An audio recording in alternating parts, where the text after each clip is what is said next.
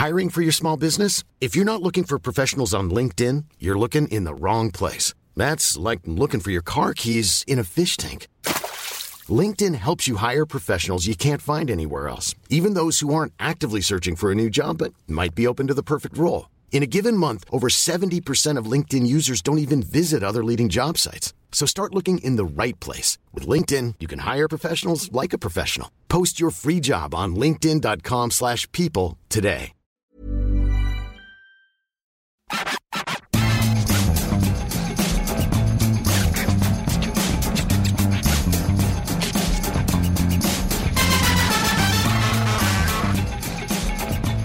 Bonjour à tous et bienvenue dans le FC Stream Team. Je suis Martin Mosnier, journaliste à Eurosport. Comment ça va, Maxime? Plutôt bien et toi? Bah ouais, écoute, ça va super. Écoute, toi, t'as passé une bonne semaine? J'ai passé une bonne semaine. J'ai une Par semaine. contre, alors juste un truc, il faut que tu arrêtes effectivement avec tes bêtises, Maxime, sur euh, mon poids, tout ça, tout ce qui se Alors- passe. Parce que figure-toi que j'ai croisé un de nos fidèles euh, auditeurs euh, au marché de ma ville, la- cette bonne vieille ville de Clichy, qui m'a tripoté le bide en me disant c'est vrai, en gros, j'ai bien pris quoi. Le mec, Alors, sachant que ce n'est pas, enfin tu vois, c'est pas, un- c'est pas un ami, c'est voilà, Ouais, les gens se oui. permettent des choses Mais- parce que tu me ridiculises semaine après semaine. quoi. alors, il y a deux choses là-dessus. Un, je crois pas être à l'origine de cette euh, révélation. Bah, je pense que non, je suis pas certain. En tout cas, on engage des familiarités avec moi, Maxime. Ouais, voilà. Mais après, il faut, faut se poser la question. Il y a deux choses là-dessus. C'est-à-dire que tu te fais toucher le bide Ouais. euh, au marché. Ouais. Ce qui n'est pas désagréable Ce en est- soi. bah, moi, je suis pas très, je suis pas très tactile, donc je, moi, j'aime bien, quand avoir on, un peu. moi, j'aime bien quand on me tripote un peu. non, mais c'est- Euh, mais après, euh, mais ça dit aussi quelque chose, je pense, de ta personnalité. ouais, les gens pensent T'es un que- mec sympa, Ouais, ouais. On Mais a envie de te taper dans le bide. Mais c'est vrai. Alors, je préférais qu'on me tape dans le dos, Ouais. mais, mais c'est vrai que je suis un mec sympa. Mais, euh, Mais c'est vrai, mais je suis, bah, j'y peux rien. Je suis quelqu'un de solaire. J'absorbe les énergies. euh, Ouais, voilà. ouais. Je... Parce que moi, je suis un peu le. C'est yin et yang. C'est-à-dire que moi, on me fait ça, j'aurais été un peu agacé, tu vois. Ah oui, bah, bah oui. toi. Toi, t'es content, je suis sûr que t'as bombé le ventre D'ailleurs, je derrière. pense qu'en en 17 ans, je t'ai jamais touché le ventre, Maxime. Bah, moi non plus, tu me diras. hein. non, c'est vrai. On n'est pas trop. Mais, je suis... mais c'est vrai que je suis pas euh, tactile au départ. Mais... mais attends quelques mois, c'est là que je suis en train de travailler. Ouais, je, sais, ouais. Faut que les abdos Ouais, soient. J'arrive ce matin et Max- Maxime, il me dit Faut que je te raconte un truc. Oh non Je fais des petits exercices là et je commence à voir la différence devant le miroir. J'ai jamais... j'ai jamais dit ça. si, si, t'as J'ai dit jamais dit ça. T'as dit ça. Là, je...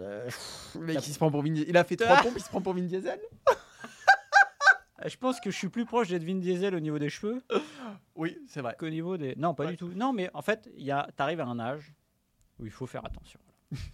C'est tout. C'est qu'il y a un moment, il faut... faut être un peu prudent la suite. Et donc, tu fais des exercices quotidiens maintenant? Parce que la pente, Tu te sculptes? non, je me sculpte pas, mais je me dis que bon, bah, c'est- je vais arriver à un âge où j'aurai peut-être mal au dos. Mais t'étais fier. T'étais fier de me dire que t'avais. euh, Non, je suis fier d'avoir de la volonté. hmm, Parce que moi, j'ai zéro volonté, il faut savoir. Ouais. Bah, tu... Et tu le portes d'ailleurs sur toi, euh, zéro volonté. Ah bah oui, tu me Oui. piles un paquet de bonbons sous le nez, je les bouffe. Tu me mets une pizza sous le nez, je la bouffe entière. Tu me files un flan sous le nez, je le bouffe. Ouais. C'est comme Ouais. ça. Bref. Donc, euh, bon, bah, non mais moi, on me touche le bide et toi, tu te le sculptes, quoi. Globalement. On y je, va? me, je me le scute, c'est un bien grand mot. hein. Ouais, ouais, ouais. J'essaye de perdre un peu de gras. C'est toujours ta crise des quarantaines, mais ça, les auditeurs qui nous écoutent depuis plusieurs semaines Ah, mais- savent que tu traverses quelque chose de difficile et que c'est bien qu'on le prenne avec le sourire. Trois sujets aujourd'hui, euh, Maxime. On va évidemment démarrer cette émission avec la crise qui touche l'OM. Et lui, il a pas 40 ans. Lui, il n'a pas 40 ans. euh, c'est Pablo Longoria. Et on va se poser cette question très simple. Vu ce qui se passe depuis lundi, bah, est-ce qu'il peut encore rester président de l'Olympique de Marseille? Euh, un autre qui devrait rester entraîneur du PSG pendant un certain temps, au moins jusqu'à la fin de la saison, c'est Luis Enrique qui réussit pour l'instant. Alors, ce qui est paradoxal, c'est peut-être que dans, les, dans le résultat comptable, c'est pas exactement à la hauteur, bah, par exemple, d'un Galtier, mais on a quand même l'impression que à 7 heures, je dis bien à 7 heures, Luis Enrique ressemble au- à l'entraîneur qu'il fallait au PSG. Et puis on fera un premier bilan de l'Arabie Saoudite, parce qu'on a quand même l'impression qu'effectivement, il y a tous les meilleurs, euh, enfin, il y a certains des meilleurs joueurs du monde, mais que finalement, bah, tout le monde s'en fiche. Je ne sais pas si vous connaissez les stats de Benzema, de Kanté, de Ronaldo, qui est leader, qui n'est pas leader, mais... J'ai j'ai hâte de le savoir en tout cas. Voilà, on parlera ça dans la troisième partie de cette émission. Est-ce que ça prend en Arabie Saoudite? Spoiler, C'est non. Euh, L'émission est à retrouver sur toutes les plateformes de podcast, les bonnes, les mauvaises, les moyennes, tout ce que vous voulez. Euh, Acast, Spotify, euh, Google, euh, Google Podcast, Amazon, Amazon Apple, tout ce que vous voulez. Bon, bref, gros, vous tapez euh, Stream Team et vous nous retrouvez euh, pour cette émission et même les précédentes. J'ai je vais faire un petit tour sur les commentaires. On en a des nouveaux qui sont pas mal. Ah, mais je suis Ouais, pas allé on en a voir. quelques-uns qui sont pas mal, ça fait plaisir. Allez-y, n'hésitez pas. Mais bon, comme tu les relais pas, euh, Non, je les relais pas, mais il y a vraiment. J'ai vu ça ça cette doit semaine. cacher quelque chose. J'irai essayer d'aller les voir avant la fin de l'émission pour voir s'il y a quelque chose à. Sur Cyril, il y en a quelques-uns aussi, Ah ouais. mercredi mercato. Ah, ce qui prouve que les gens n'ont pas. Cyril qui avait fait un carton euh, au, au Quiz. Tout à fait. Euh, Longoria, Maxime? Longoria, vous avez sans doute suivi la semaine euh, olympienne qui, pourtant à l'échelle de l'OM, qui est déjà un club quand même agité, est d'une des semaines les plus surréalistes, euh, bon, on peut le dire, de l'histoire de l'OM. Tout a démarré, on va dire, par un match nul contre Toulouse très soporifique, puis une réunion avec les supporters qui s'est très très mal passée pour la direction. Et qu'est-ce qui s'est passé depuis? Un entraîneur, Marcelino, est parti et une direction s'est mise en retrait, avec évidemment à sa tête euh, Pablo Longoria. La question, Martin, est la suivante. Alors, on, va développer sur ce qui s'est passé, évi- évidemment, depuis, depuis lundi soir. Mais est-ce qu'on imagine un avenir euh, à l'OM pour Longoria? Moi, je fais partie de ceux qui pensent que si Longoria met tout sur la table, c'est parce qu'il a une idée derrière la tête. Sinon, à quoi bon euh, faire son interview fleuve de deux heures à la Provence, où en gros il révèle qu'il subit des pressions constantes d'un peu partout, aussi bien à l'intérieur qu'à l'extérieur du club Pourquoi nous parler de tout ça si demain il veut mettre les voiles ou s'il ne s'imagine aucun avenir à l'Olympique de Marseille? Je dis pas que c'est une stratégie. Euh, je ne minimise pas ce qu'il ne a vécu, absolument pas. Je pense qu'effectivement, il a été vertement secoué, qu'il a été chamboulé, lui et Ribalta et tous les autres et tout le, voilà, tout- tout- toutes les crèmes, toutes les huiles, pardon, de l'Olympique de Marseille. Mais je pense que si aujourd'hui il met tout ça à jour, contrairement à certains autres présidents Mm. qui préféraient faire du off avec les journalistes ou qui préféraient, euh, voilà, euh, s'enfuir, euh, je pense que lui, il veut, il veut profondément changer ça et, euh, et c'est un moyen d'y arriver en mettant tout sur la place publique. Alors bien sûr, il garde des zones d'ombre, il ne pointe personne du doigt, mais on voit déjà depuis le début de semaine un petit revirement de l'opinion publique. On voit que les supporters marseillais, ceux qui garnissent le Vélodrome, je ne parle pas ici de la frange euh, des ultras, euh, on voit que l'opinion publique marseillaise est plutôt derrière le président. Mm. Et je pense que ça, c'est ce qu'il visait, c'est-à-dire à sentir un soutien derrière lui pour avoir un espèce de point de bascule et faire à son tour pression sur ceux même qui lui feront pression à lui, reprendre la main en quelque sorte. Moi, je pense que, je peux me tromper, hein, euh, je pense que c'est euh, sa stratégie aujourd'hui parce qu'il veut rester président de l'OM. Ouais, euh, je sais pas s'il y a un, un revirement, mais c'est vrai qu'il y a une majorité silencieuse peut-être qui a trouvé la parole, voilà, parce qu'ils sont représentés par des groupes de supporters qui étaient vertement évidemment contre Longoria. Maintenant, moi, je je, je suis pas certain que ça puisse continuer. Voilà, pour une raison simple. euh, pour moi, comme tu as dit, son interview à la Provence, il déballe tout. Le oui, mais il ne cite pas les noms non plus. Ouais, il ouais, dit pas que c'est de la faute des supporters d'ailleurs. Ouais. Parfois, il dit euh, là, je parle pas des Mais- supporters. hein, ouais, mais mais il s'attaque quand même frontalement aux supporters, quand même. Mais sans les nommer. à raison ou à tort, c'est pas la question. Et je pense que là, j'ai du mal à imaginer qu'il puisse gagner ce bras de fer-là face aux supporters, et surtout face aux supporters influents. Euh, pour moi, il y, a- un peu une boîte de Pandore qui s'est ouverte pendant cette réunion, et, ça a été déclenché par les atermoiements sportifs, tout simplement. Et, c'est vrai que c'est allé trop loin, et quelle que soit, encore une fois, bonne ou mauvaise raison, la forme, et s'il y a eu des menaces, la forme est déplorable, ça c'est sûr. Voilà. Maintenant, euh, je pense que là où c'est difficile, quelle est la finalité Tu l'as dit, c'est de, de reprendre la main, évidemment. Et je pense que la finalité, depuis des années, même si c'est un peu plus en pointillé que Hero, c'est un processus de normalisation de l'OM. Oui. Hero a tenté de le faire via l'administratif, euh, parce qu'il connaît moins le football, voire euh, très peu. Et en adaptant des stratégies marketing qui ne s'adaptent Voilà. pas au football. Et en expliquant, euh, notamment, souvenez-vous de cette phrase-là, il y a trop de Marseillais qui travaillent au club. Ça, c'était incroyable de dire ça à Marseille. Euh, sûrement la, la ville. Mar- Encore une fois, l'OM, il faut, faut imaginer ce que c'est à Marseille. C'est plus qu'un club. Et justement, il y a vraiment une. on ne peut pas délier les deux. Longoria, je pense qu'il a essayé de faire ça, peut-être indirectement, mais par le terrain, pour lui, pour le coup. Euh, Problème, euh, c'est que Longoria, à mon avis, il a sous-estimé euh, la force de l'identité marseillaise et la crise d'identité qui rejaillirait de ça. La façon dont ont été traités les cas Mandanda, Payet, c'est un revers de la main, il les a, lâchés alors que c'est les deux joueurs les plus importants, on va dire, la dernière décennie, voire un peu plus pour Mandanda, c'est un problème. Et la petite goutte d'eau, et c'est paradoxal, c'est Matteo Gendouzi. Matteo Gendouzi, c'est pas une légende de l'OM. Il a joué deux ans à l'OM, dont une dernière année où il a été baladé ici et là, et voire même sur le banc. Or, Matteo Gendouzi, pour les supporters, il représentait quelque chose. Et justement, cette image, ce besoin de, j'allais dire, de marseillité, un peu ce tampon marseillais, parce qu'il avait les codes et le côté euh, que les Marseillais aiment bien. Donc, il ne faut pas s'étonner un moment qu'au premier coup de vent, au premier coup, ça se passe moins bien. Ben, supporters, lui reprocha. Et le premier coup de vent pour Longoria, il est arrivé là. C'est pour ça qu'il faut être solide sur ses appuis à Marseille. C'est-à-dire quand ça va très bien, ça va super bien. Et quand ça va moins bien, alors tu vas me dire, ouais, mais il y a 9 points, ils n'ont pas perdu. Oui, sauf que les matchs de l'OM, c'est une catastrophe absolue. Le match de Toulouse, on peut remonter même les deux premiers matchs au Vélodrome à la maison, c'est cata. Et ne pas oublier que la finalité de tout ça et de la politique de Longoria euh, d'avoir voulu changer euh, l'effectif à gogo, c'est quoi C'est qu'il n'y a pas de Ligue des Champions. Mm. Parce que là, dans l'analyse, on l'oublie. Mais n'empêche que c'est un immense échec de ne pas aller en Ligue des Champions. Oui, mais si Longoria fait ça, c'est aussi qu'il se sent fort. Euh, il a quand même redressé l'OM, il les a quand même mis sur le podium. Marseille n'est absolument pas dans une crise de résultats. Et là, je parle même pas de ce début de saison. Si on élargit le scope, ça fait quand même plusieurs saisons que l'OM est largement mieux. Il bénéficie de ça. Il bénéficie du fait aussi qu'il succède à Jacques Henriero, qui est peut-être l'un des pires présidents de l'histoire de l'OM en termes d'image. Euh, si on compare tout ce qui s'est fait ces dernières années, les Labrune, euh, les héros, il jouit d'une cote de popularité que ces hommes-là n'avaient pas à ce moment-là de leur mandat. Euh, alors, il n'a pas été champion de France, il n'a pas gagné de Coupe de France, mais malgré tout, il a remis l'OM sur le devant de la scène. En fait, il a mis l'OM à la place où il peut être aujourd'hui, c'est-à-dire difficile mm. de viser un peu plus haut. L'année dernière, ils auraient pu terminer deuxième de troisième, ok, on va, d'accord. Ils se font éliminer par Annecy en Coupe de France, ok. Mais enfin bon, ils sont, ils sont sur le podium. Donc ils sont forts, Longoria. Et c'est ce que nous prouve tout ce qui se passe depuis, enfin le revirement de l'opinion depuis le début de semaine, c'est-à-dire que là, les supporters, euh, certains supporters, euh, encore une fois, certains ultras, ils sont attaqués à un président qui n'est pas en situation de faiblesse vis-à-vis des autres supporters. Il n'est pas en situation de faiblesse.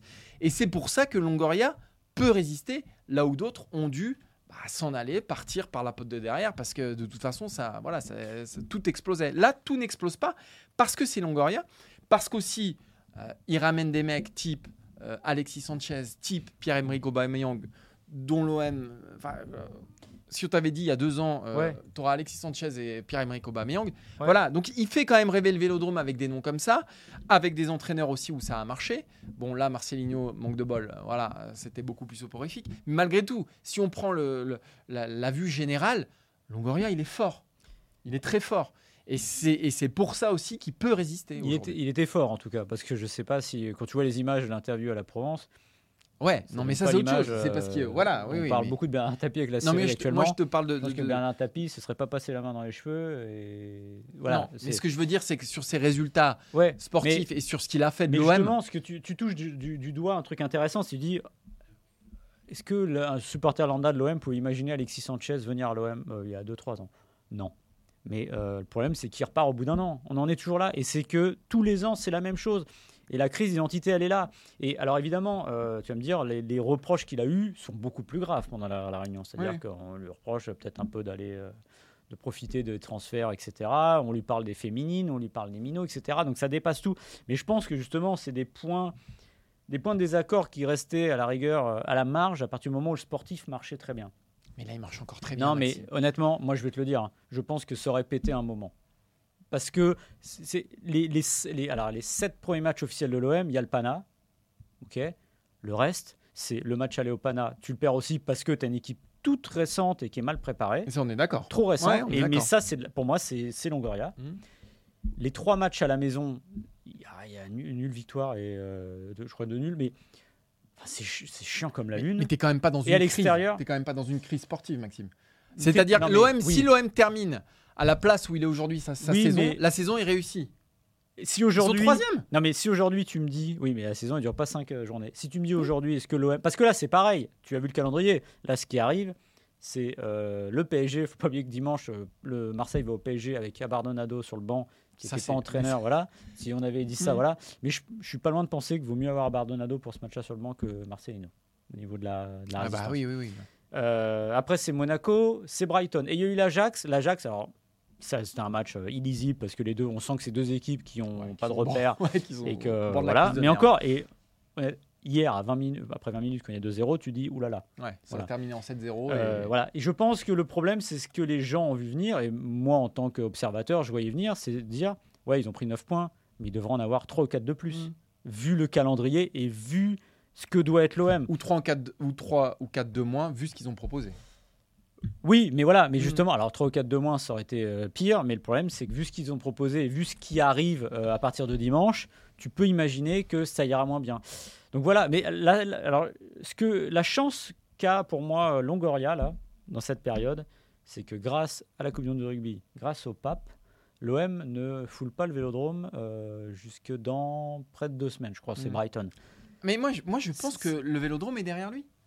Moi, je pense que le vélodrome est derrière lui et que, et que ça aurait pu être un, un, un argument pour lui. Je Ah, mais suis qui pas met sûr que les ce banderoles dans les, Oui. dans les virages, c'est ça Oui, mais oui, mais s'ils veulent se faire entendre, Mm. les supporters, euh, alors pas forcément des virages, mais les autres, et que tu sens qu'il y a quelque chose derrière lui, euh, là encore, les supporters, enfin les, les ultras, ils vont se sentir, euh, bah, voilà, leur autorité en, en tout cas potentiellement sapée. Donc je suis, moi, je suis pas sûr que le Vélodrome aujourd'hui soit contre Longoria, même au sein des, même au sein des, des- des- des groupes de supporters. hein.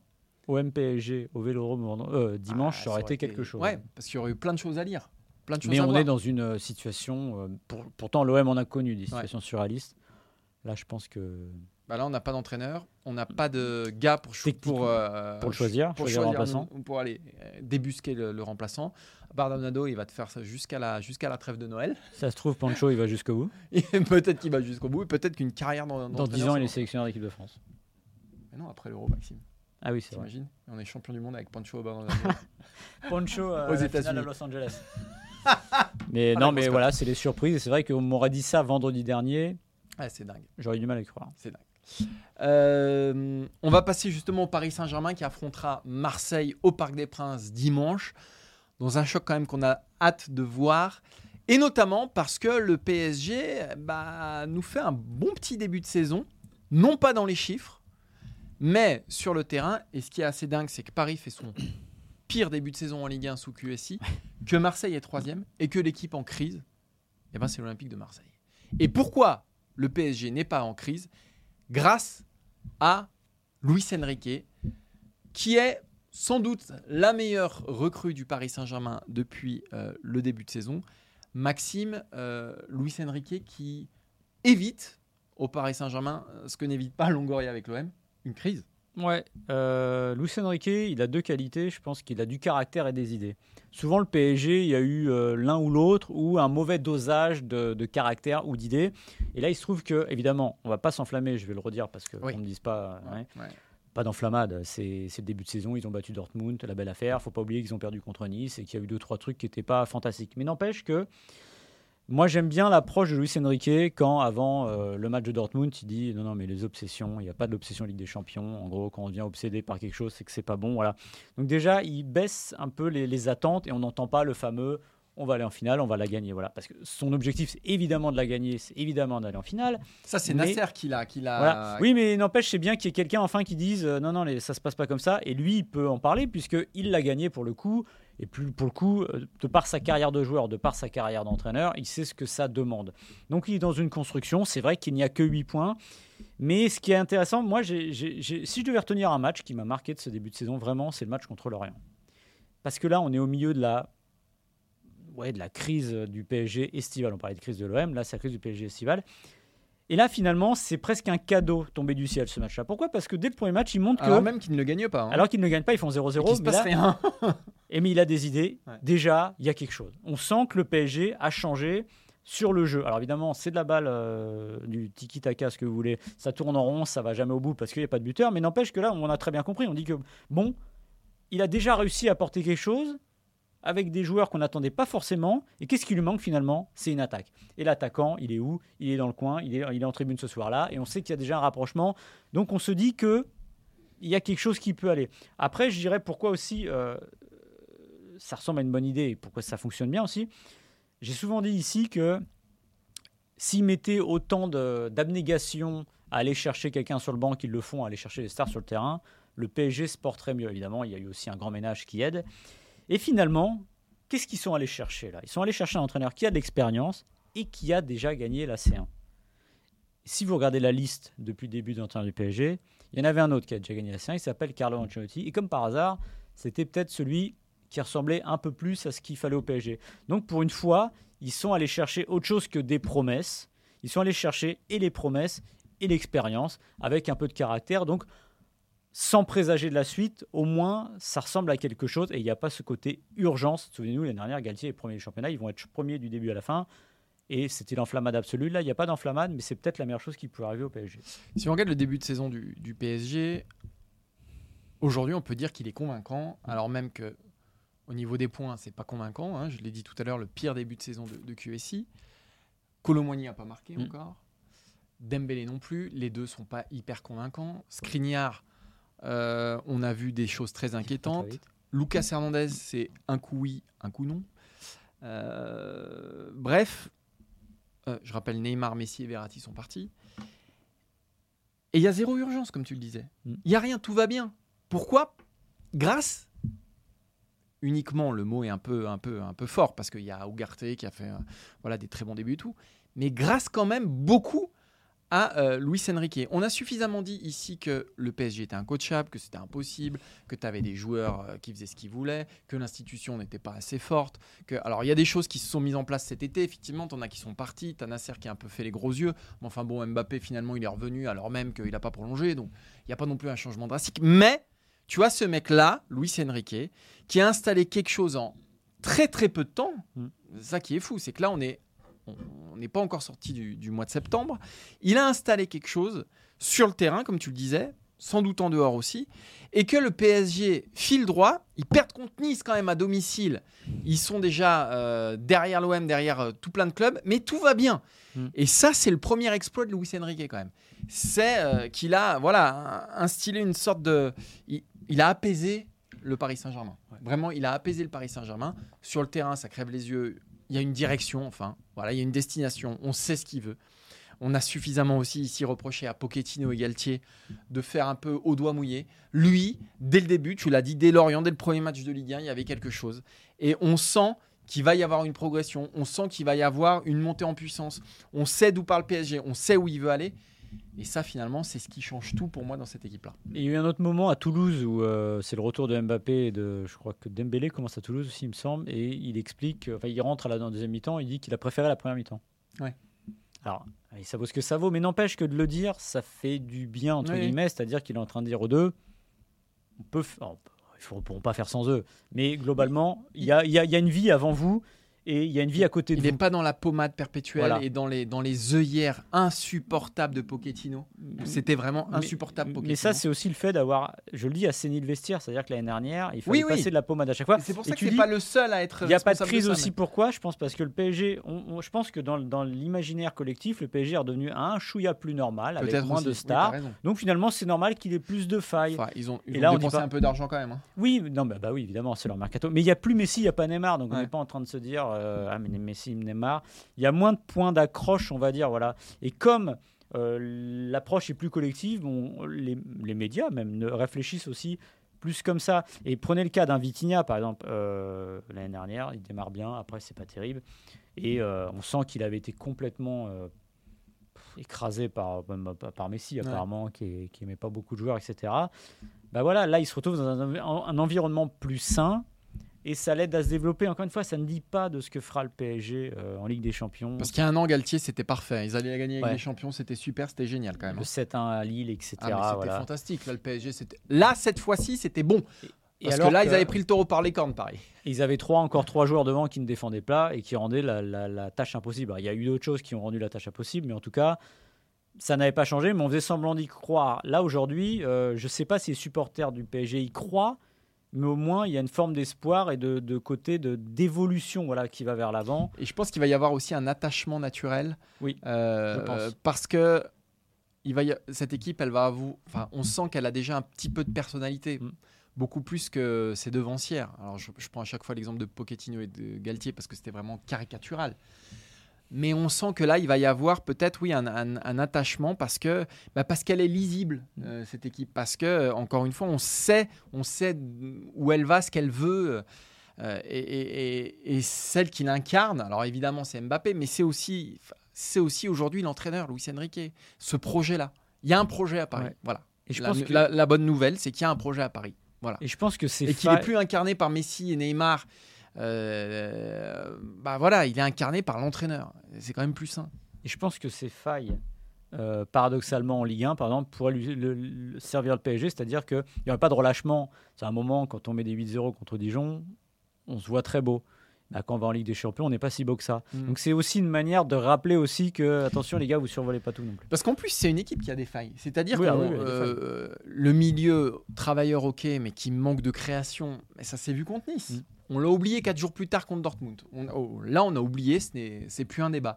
Euh, Lucas Hernandez, Crignard, Mm. euh, pareil, ce que je disais tout à l'heure, c'est- c'est des débats. Colomboigny, euh, qui fait un début de, de carrière au Paris Saint-Germain, on va lui laisser Ouais. le bénéfice du doute et tout ça, évidemment.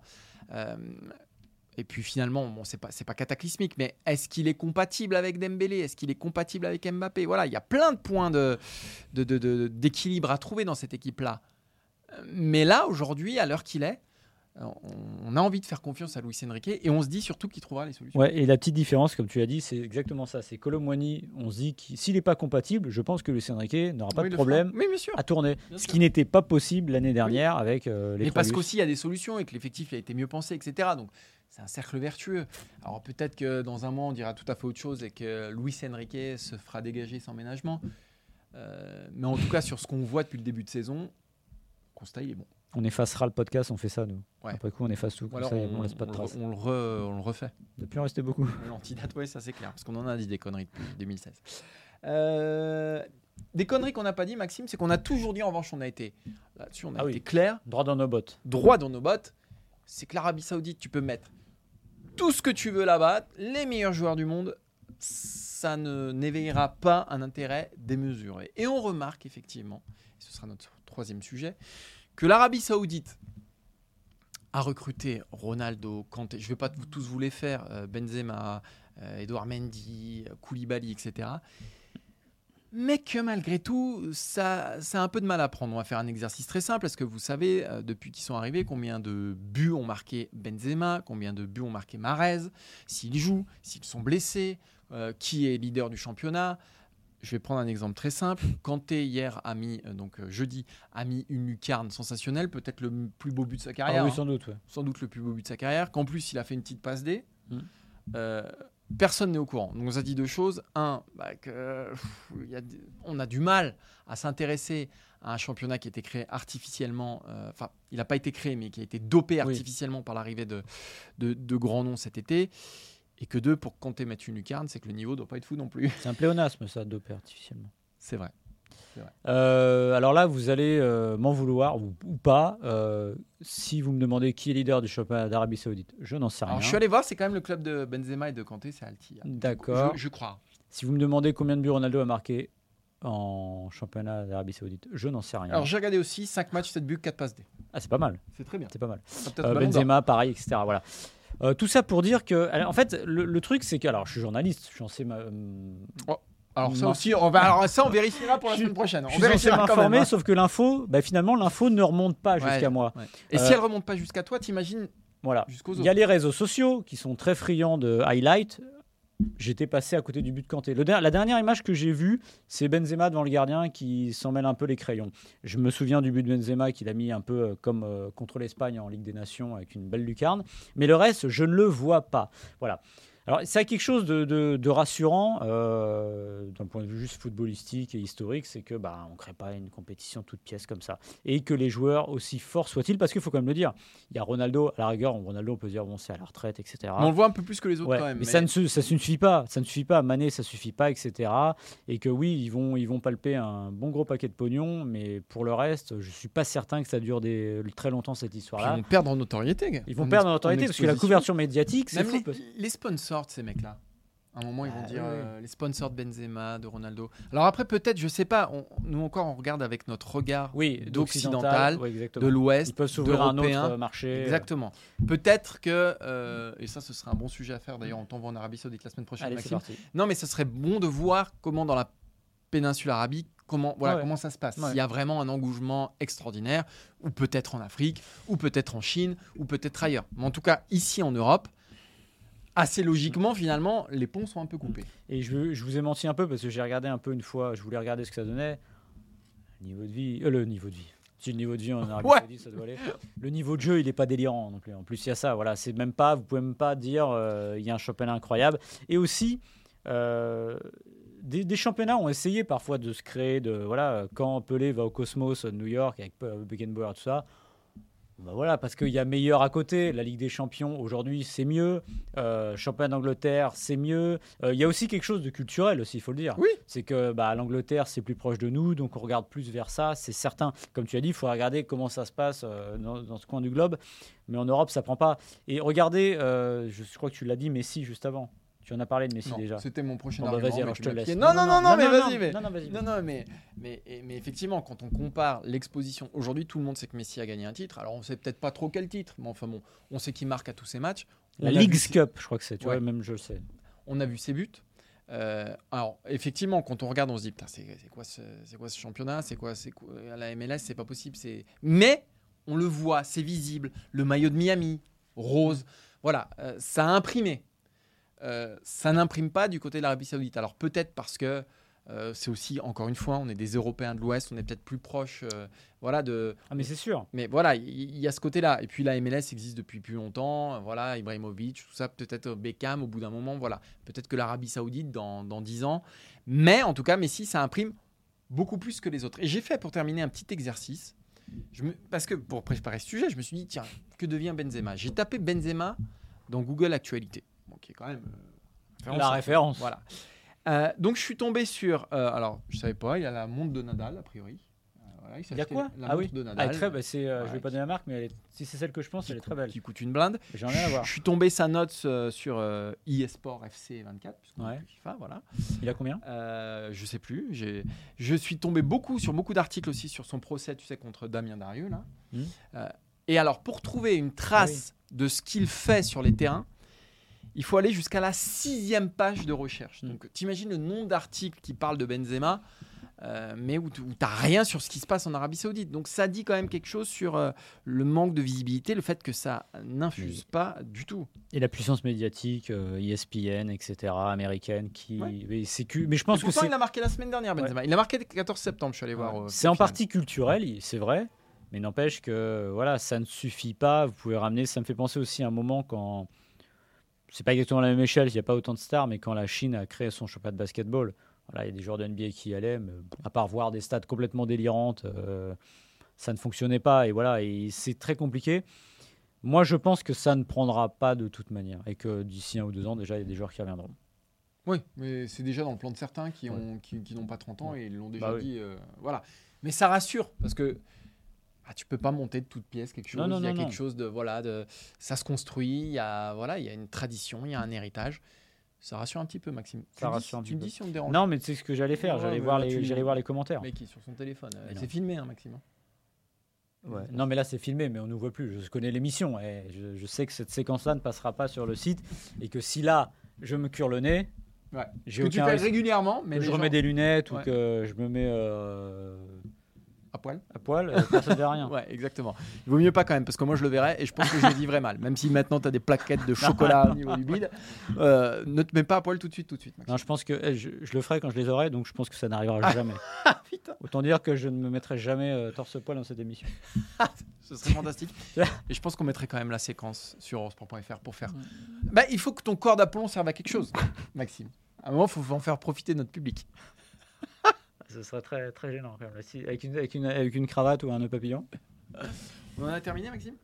J'avais un dernier truc à dire sur Arabie Saoudite, mais. On a terminé, on pourrait parler encore un peu. euh, Mais je sais qu'Adrien, alors il faut le dire, Adrien à la réalisation, là, là, c'est la journée la plus compliquée de l'histoire. Ouais.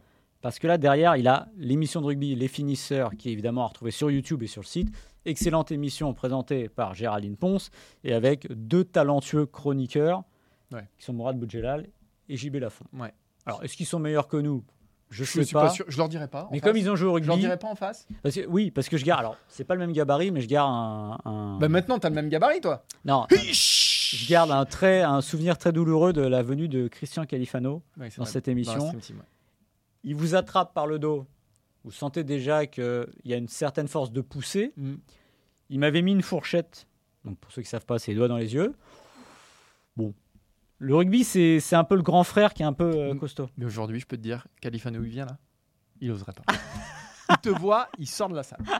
Ça, mais moi, j'en suis, j'en suis intimement convaincu. Bon, c'est l'heure d'aller manger, Maxime. Merci, merci C'est l'heure à d'aller Adrien. manger.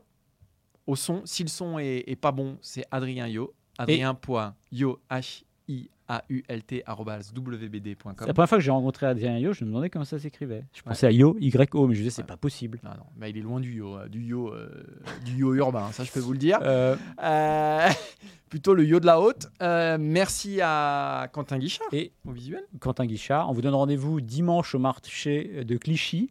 J'ai- Ou samedi, ouais. le samedi. Ou samedi vais matin. ouais. Donc il y, a- y a Martin Qui expose sera- son embonpoint. qui expose, j'expose expose- mes bourrelets. il sera debout euh, sur un stand, ventre ventripotent, et vous Exactement. pourrez toucher sa porte-bonheur. il paraît. Exactement. Et merci Maxime, c'est exactement ce qu'il fallait pas faire, mais voilà. euh, et ben à la Moi, je suis prochaine. tranquille, je me cache dans mon petit village, je suis planqué. Personne ne me voit, personne ne me trouve. Ouais, tandis que moi, bah, voilà, c'est un peu toi et moi. Ouais, moi, je suis populaire, les gens même. Qu'est-ce que tu veux C'est comme ça. hein. Allez, à la semaine prochaine. ciao. Salut.